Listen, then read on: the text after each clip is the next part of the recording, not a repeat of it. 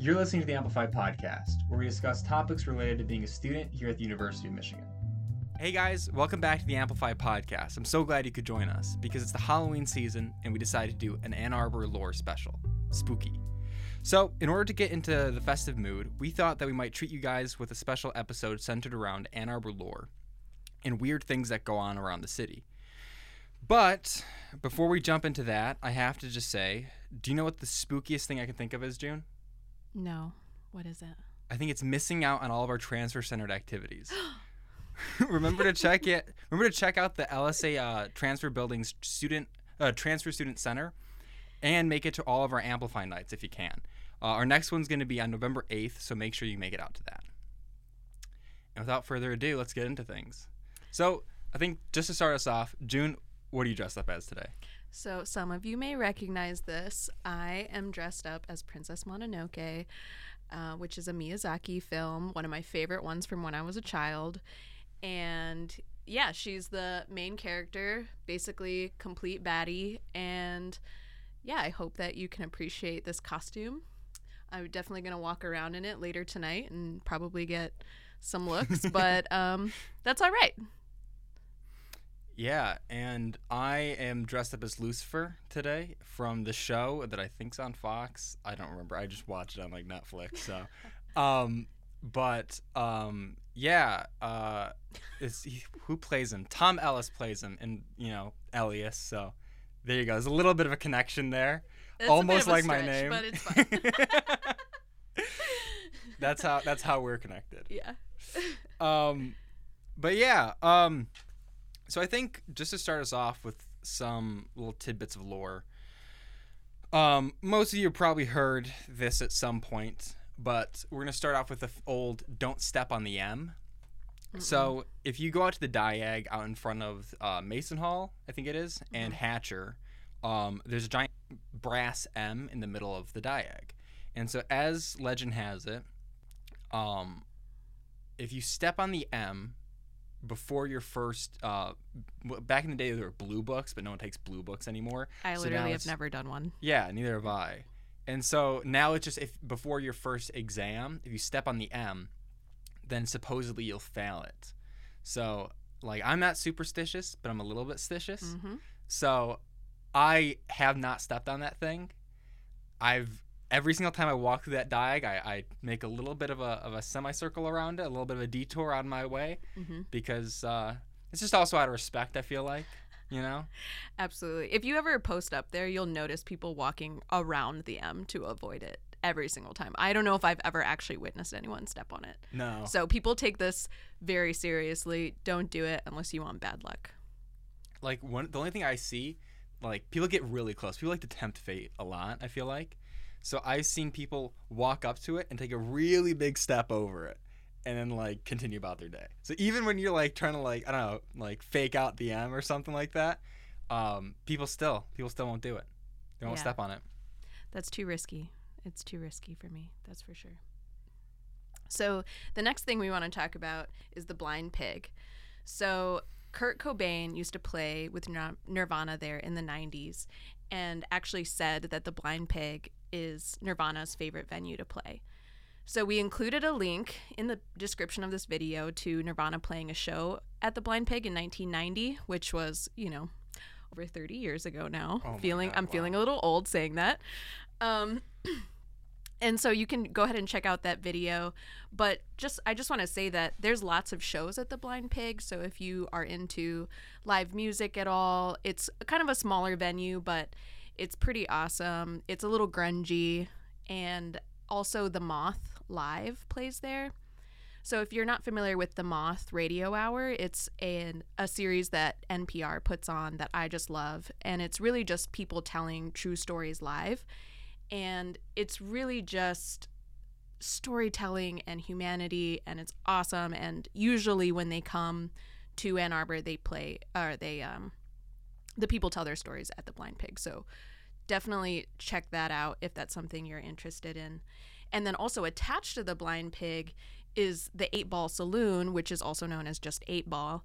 And it has pool and darts and fairly deep drinks by Ann Arbor standards, and it's just a really fun place. So we've Elias and I have been there with our friends yeah. for sure, uh, hanging out there on the weekends. So definitely go check that place out if that's something that you're if you're kind of new to Ann Arbor and you're kind of thinking, well, where do I go? What are some cool stuff you could do? Go see a show at the Blind Pig and then go play some pool at the Eight Ball Saloon. Yeah, and for just like a little bit more context, like I have a list here of some like other like big acts that have played at uh, the Blind Pig. So we have like Ten Thousand Maniacs, Everclear, obviously Nirvana, uh, No Doubt, Pearl Jam, REM, The Rollins Band, Screaming Trees, Smashing Pumpkins, Sonic Youth, Soul Asylum, Soundgarden, Stone Temple Pilots, and Iggy Pop, and I think also Jimi Hendrix at some point too. Yeah, so it's it's basically like a grunge and like rock venue that is pretty well known even though it's very unassuming it's it's really not that big and it's just looks kind of like a grungy little place but it's a it's very well known obviously within within the rock community Yeah. Um, for our next little spot um, that we wanted to talk about is Graffiti Alley. Now, it's not that like spooky or like um, there's not many stories kind of centered around Graffiti Alley, but just an interesting place to kind of check out.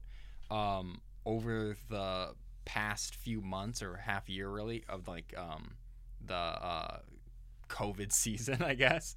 Um, I've been out there more times than I can count, um, throwing up different paintings and stuff like that. Um, it's a really cool spot, and um, like I'd say probably everybody who comes into town will go through it at least once just to like check it out and check out what all the art that people put up in there. It's totally legal to to go out there with some spray paint cans and, and throw up whatever you want. Um, if you go like later in the night, like probably more towards midnight to like 3 a.m., you'll probably actually find people like spraying things and like putting up stuff.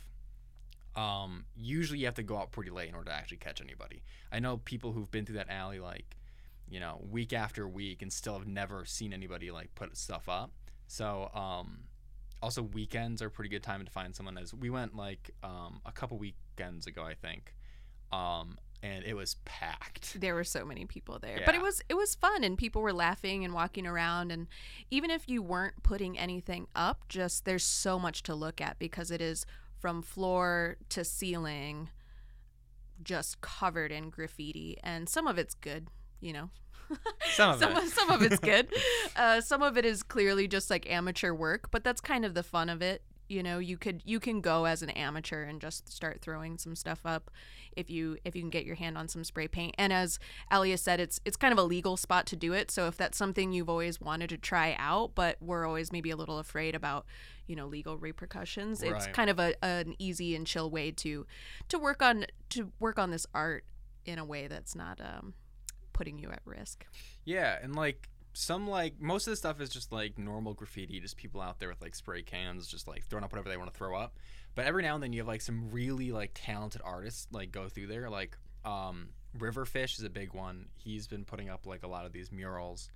Um, there, I think he has like this big Captain Crunch that like has been up there like for like over the last year and no one has um like sprayed over it. Because that's the thing like the turnaround time in the alley is like probably like a couple days.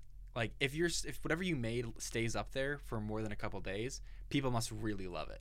Because like i've been i've been there and like i put up like a huge mural. Took me like hours to to put up literally walk over to nypd which isn't that far away get a piece of pizza come back and someone's already spraying over it and i'm just like really like you can tell this is fresh um but that's kind of just par for the course it's kind of like the the whole spirit of it is like the constant change like every time you're in there there's new pieces that go up um It's right on Liberty, by the way. So it Yeah. is really, really close to Central Campus. So you could easily walk there in between a class and just check it out during Yeah. the day if if you're not into going into an alleyway at night. Um, yeah i would say like if you're going late at night definitely bring someone with you because like it is fairly safe but you're still going into an alley by yourself in the middle of the night it's just better to have people there just to make Yeah. sure you're safe. Right. But of course, you're always welcome to go there during the day. Um, the lighting is nice during the day as well. Yeah. So don't feel like you have to go at night. Um, yeah, bring a bring a group with you, bring some spray paint with you, and have some fun with it. So, the next piece of lore that I want to bring up, and I'm just going to introduce it because some of you maybe aren't familiar with it, is the cube. There's this big ass cube outside of LSA that was installed in 1968, making it 53 years old. I didn't realize Wow. it had been up that long. But although it looks immovable, it was actually made so that it can be spun on one of its edges. And as I said, I didn't actually know about this cube being there until I went on a tour with the Transfer Student Center, which this is a benefit of going on tours because they might show you things that you wouldn't normally see on your everyday walks to classes. So I thought it was pretty cool. And they couldn't believe that it was my third year at U of M and I had never heard of the cube, but here it was. And so if you haven't seen it yet either, definitely go give it a spin. It's kind of um, a a ritual Oh, for yeah. most U of M Ann Arbor students to go spin the cube. And I've heard a lot of lore around the cube, but the one I find the most interesting is that the original cube was stolen. So the current cube that's there now is actually a replica. And I really want to know where the original cube went and who was the thief and how and also why. Yeah, cause like that thing seems so heavy. Like, and it's a cube. Like, how do you transport something that big? Like, I guess like someone brought up like a van or something like that. It must Right. have like, Or like A a, crane or like I don't know how, but yeah, I mean, there's some pretty convincing evidence out there that it was stolen a, a few decades ago, but that the current one that we have is a replica because of the of the stolen one. So, I want to know where that original cube is. It Oh, keeps yeah. me up at night thinking about it. I've been to a um like someone's house and they had like a giant um what do you call it? Uh, traffic light hanging from their ceiling. So I guarantee that's like, That's mad illegal.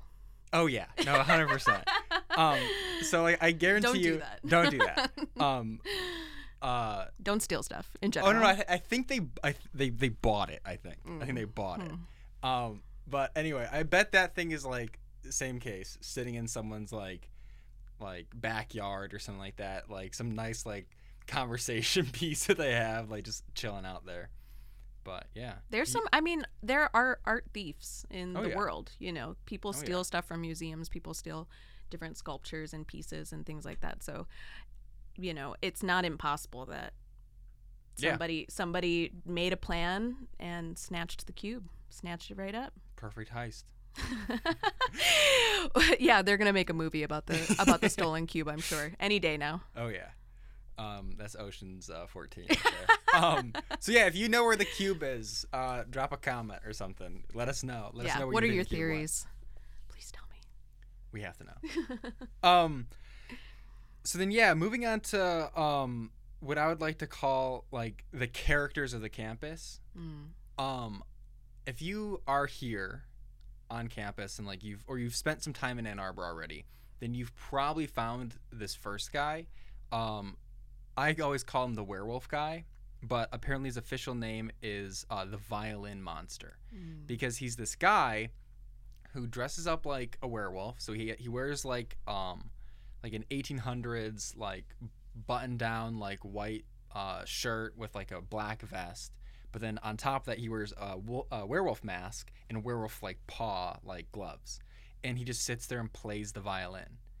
And like you can see him like around the Diag usually, sometimes in Nichols Arcade, but this guy just like will walk around or like sit in corners and just like busk and play um uh different different songs.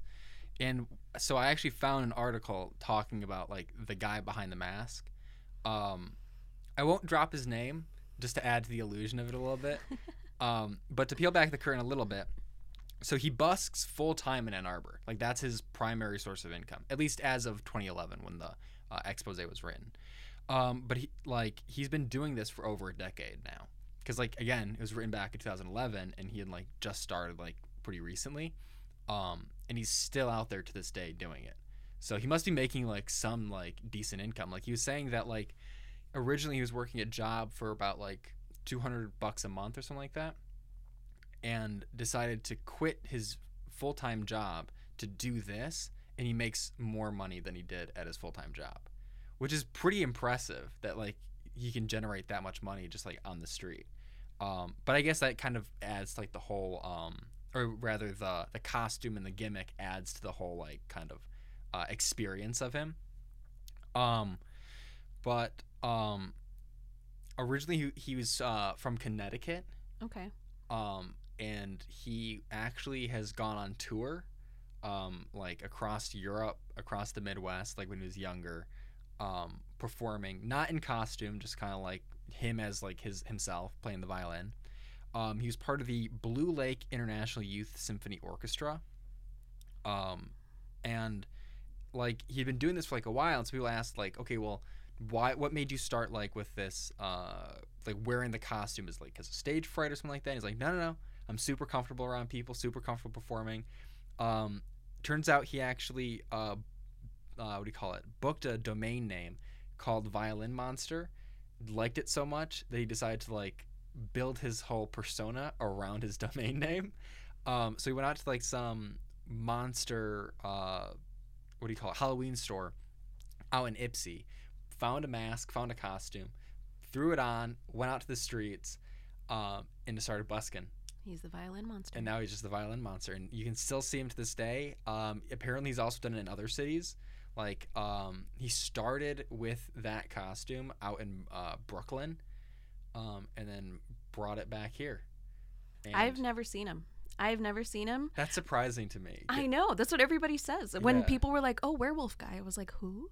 But who? Um, but I, I actually really would like to see him, so I definitely have my eyes peeled, and you should too. yeah um, and the second guy on the list for today is the what can has been described as either a the samurai guy or b uh, the naruto guy he kind of has two names going on. Um, and I I couldn't find anything about this guy. Like I looked up for Our like, a- notes say samurai guy stands on things. yeah, because that's that's all I could find. Like like uh, if you search him up, you won't find anything. But like I've seen him like around campus, always around the diag. And he just will. Like, I'll throw a picture up, and you'll see what I'm saying. It's really grainy. I'm sorry. I took it like on the way to class, um, but he just stands on things. Like I saw him. Like you'll see in that picture. Um, I was walking just like through the diag, looked over at like a big one of the big trees, and he's just standing on one of the branches, not sitting on the branch, standing on the branch, full on like battle pose, like just ready. And he has like this big um, like wooden staff that he carries around. It's either that or it'll be um, like a samurai sword that he'll have just like in his belt. I don't know if it's real. It might be. It might not be. Um, but yeah. So like just to give like a little bit more of a description for like audio listeners, um, he wears like a black kimono with um like red accents on it and a giant straw hat that he always keeps a little bit tilt forward so you can't see his face and he has these really like long thick dreads so like it totally add like it's definitely a look it's like Mhm. a perfect look um but yeah i don't know his name don't know who he is where he's from but if you ask people around town like have you seen the samurai guy?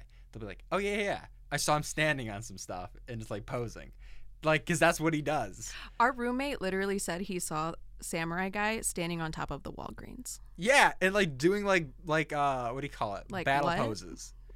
Or the CVS or yeah the whatever the yeah. the pharmacy that's on the corner of campus, like just standing on the roof, doing samurai stuff. How strange, but also I respect it. yeah no it's definitely it's definitely a look I love it. Um, so moving on from strange, strange but interesting people in Ann Arbor, I want to talk a little bit about Spooky House.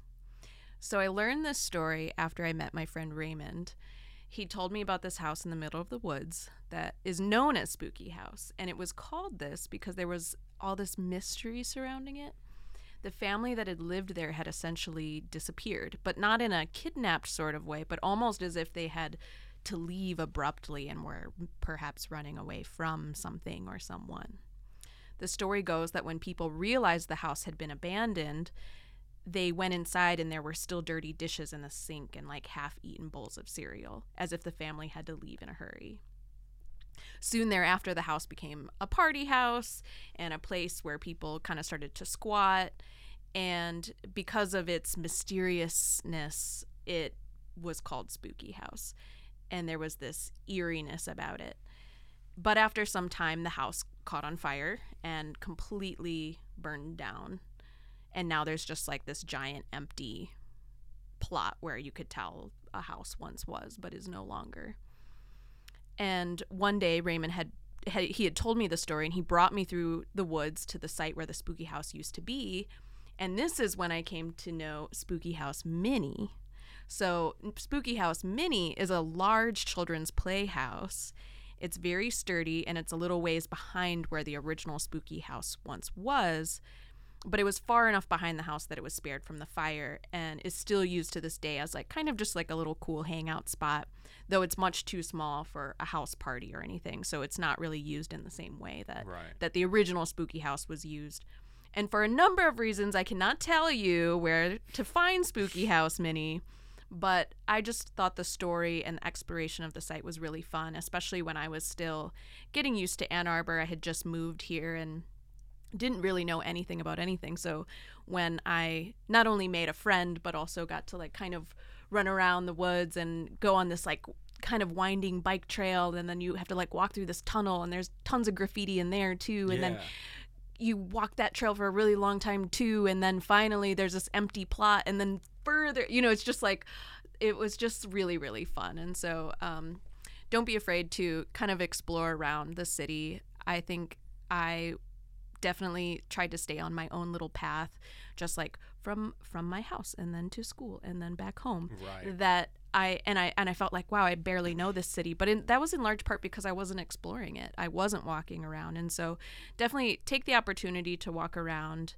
Um don't go find spooky house mini don't do it. But just saying that you know shake off some of that fear and walk around you know if you have a little extra time and can explore and especially if you can do that with a friend definitely do it because it helps to make Ann Arbor feel a little more like home So, from one spooky house to another, um, let's talk a little bit about the Dixboro General Store. So now, I've never actually been inside the Dixboro General Store, but I pass it all the time when I'm like heading out to leave the city. Um, if you take Plymouth Road and you continue it and just leave town and head up towards uh, Ford Road, uh, you'll head into Dixboro, which is technically not in Ann Arbor, but it's still Ann Arbor adjacent um, and you'll pass by the Dixboro General Store. Now, there they sell, you know, goods, general goods, but they also have apparently a ghost. Ooh, spooky. um, now that ghost is apparently the ghost of a woman named Martha, who in 1853 came to Dixboro to stay with her sister. Um, while staying with her sister, she ended up falling in love with her sister's brother-in-law, and um, went to go get married to him when uh, the sister's husband ended up relaying a secret to Martha. Now, the secret, no one knows what it is or uh, what the origin of it is, but apparently it was so bad and so scary and so dr- dramatic that it made Martha want to flee to Canada. Um, the husband ended up telling Martha basically if she left and didn't go through go through with the wedding, um, she wouldn't leave town alive. So Martha ends up going through with the wedding, and a few years later, um, her husband dies. A few years later after that, um, her sister dies.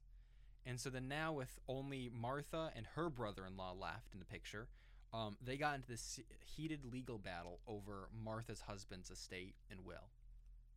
Um, this ended up culminating in uh, Martha's uh, Martha's brother-in-law declaring Martha mentally ill after she after she uh, uh, fell sick with the same affliction that killed her sister.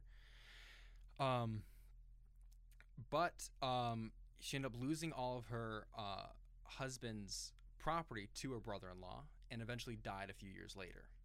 Um, after her death in 1845, a new man named Isaac came into the picture and ended up buying Martha's old house from her now 15 year old son. Um, and Isaac reported seeing Martha's ghost with a candlestick walking around the, the property. Now, the ghost had said a few different things, each cryptic, each weird. Um, the first being, Don't touch me, touch me not, which I love the phrasing of that. I think it's so uh, It's creepy. it's so creepy and so like 19th century that it's just perfect for the story. Um, she also said, uh, "He's got it. He's robbed me little by little until they killed me. They killed me. Now he's got it all." Um, and then lastly, James can't hurt me anymore. No, he can't. I'm out of his reach. Why don't they get Joseph uh, away? Oh my boy, why not come away? And I just think it's one of these like cute little stories. I say cute, even though it's like Cute. oh my god. You But were saying all that and I was like, wow, I would run out of there if I heard a voice saying any of those things. But I think it's so it adds so much character to this like weird little niche part of Ann like the Ann Arbor area that um knowing the story makes you just want to go into this store and like buy a coke or something like that and ask about these ghosts. Get some goods, get some ghosts. You know, the, the two Mhm. G's. hmm Um the secret that um almost made Martha flee to Canada has never been revealed. Um so there's still like some more to the story that's that hasn't really been uh, uh, resolved. But um, basically, the ghost of Martha has been seen to um, throw things around the store, uh, break bottles, um, throw things at customers, even. Um, and I think the show Ghost Hunters actually did like a little special, um, showing off like Martha's ghost and finding paranormal evidence of her. Um, but at the end of the day, I think it's just one of these like little stories that keeps the store like having new customers in because whenever you hear about it, you want to go and like check it out, ask about it, see if the the people who worked there have seen any of these ghosts or or not. I I've never been there, but I want to go check it out. We might Yeah. have to get Opti House to come together and and go check it out. Little EVP session. I think No, that's what they uh, that's they call that's it. too e- ESP or something like that. Something like I'm that. I definitely don't want to do that. That sounds too scary. I just want to go in there and buy some goods and talk to somebody about a ghost during the day. I don't wanna- go there at night. and I want to go in there and get some ghosts and talk about some goods. Uh huh. Yeah.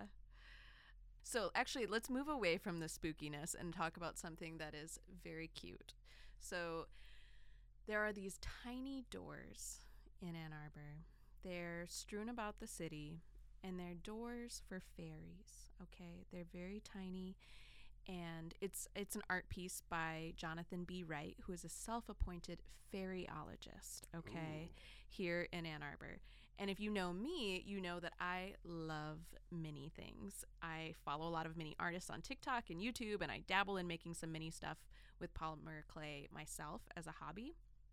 If you like making tiny things, please tell me, um, because I will. I will absolutely uh, talk to you about that. So there's these tiny fairy doors, and they're super adorable. And if you want to see one, there's one at the Sweetwaters, which is in downtown Ann Arbor, and there's also a small mini village close to the Blake Transit Center bus station downtown. So you can go by that. Uh, the the tiny village actually is right along the um, protected bike lane, the green protected bike lane, right next to the bus station. So go there and you will see it for sure. I also noticed a mini garden at the Argus Farm Stop on Liberty and that was made by a mini artist in Ann Arbor. So if you're like me and you love mini things, or if you like fairy lore and stories, just go to Argus Farm Stop and check out this mini garden, or check out the different mini doors all across town.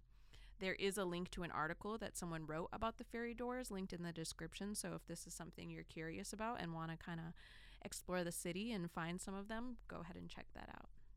Yeah, and kind of a little bit of a callback. Um, the graffiti alley uh, every now and then has like a pop up fairy town that'll just happen at the little um, opening that leads out into Liberty Street.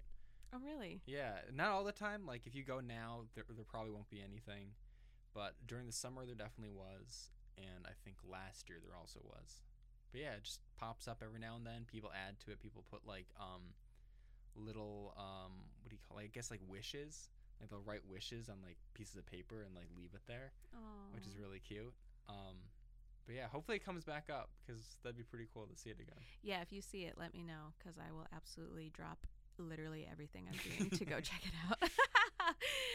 um, that being said, we just want to say that we hope that you're you enjoyed listening to some of these fun things that there are around town, and know that if you're feeling like you aren't sure about coming to Ann Arbor, or if you're new to Ann Arbor, you you know you're a transfer or first generation or a non-traditional student, you're kind of looking for things to do. We hope that some of these things give you a little opportunity to think about cool cool little art pieces and adventures that you can go on in Ann Arbor. There's definitely more to this list than we could Oh, yeah. include in one episode, but we really appreciate you all tuning in and giving us a listen and stay tuned for the next one. Stay safe this Halloween, and we'll see you next time.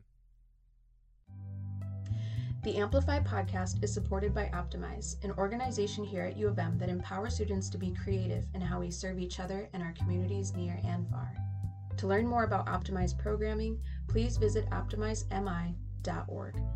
If you have topics you'd like to hear discussed, let us know at rayburnj at umich.edu and follow us on our adventures on TikTok at AmplifyUmich. Thanks and be well.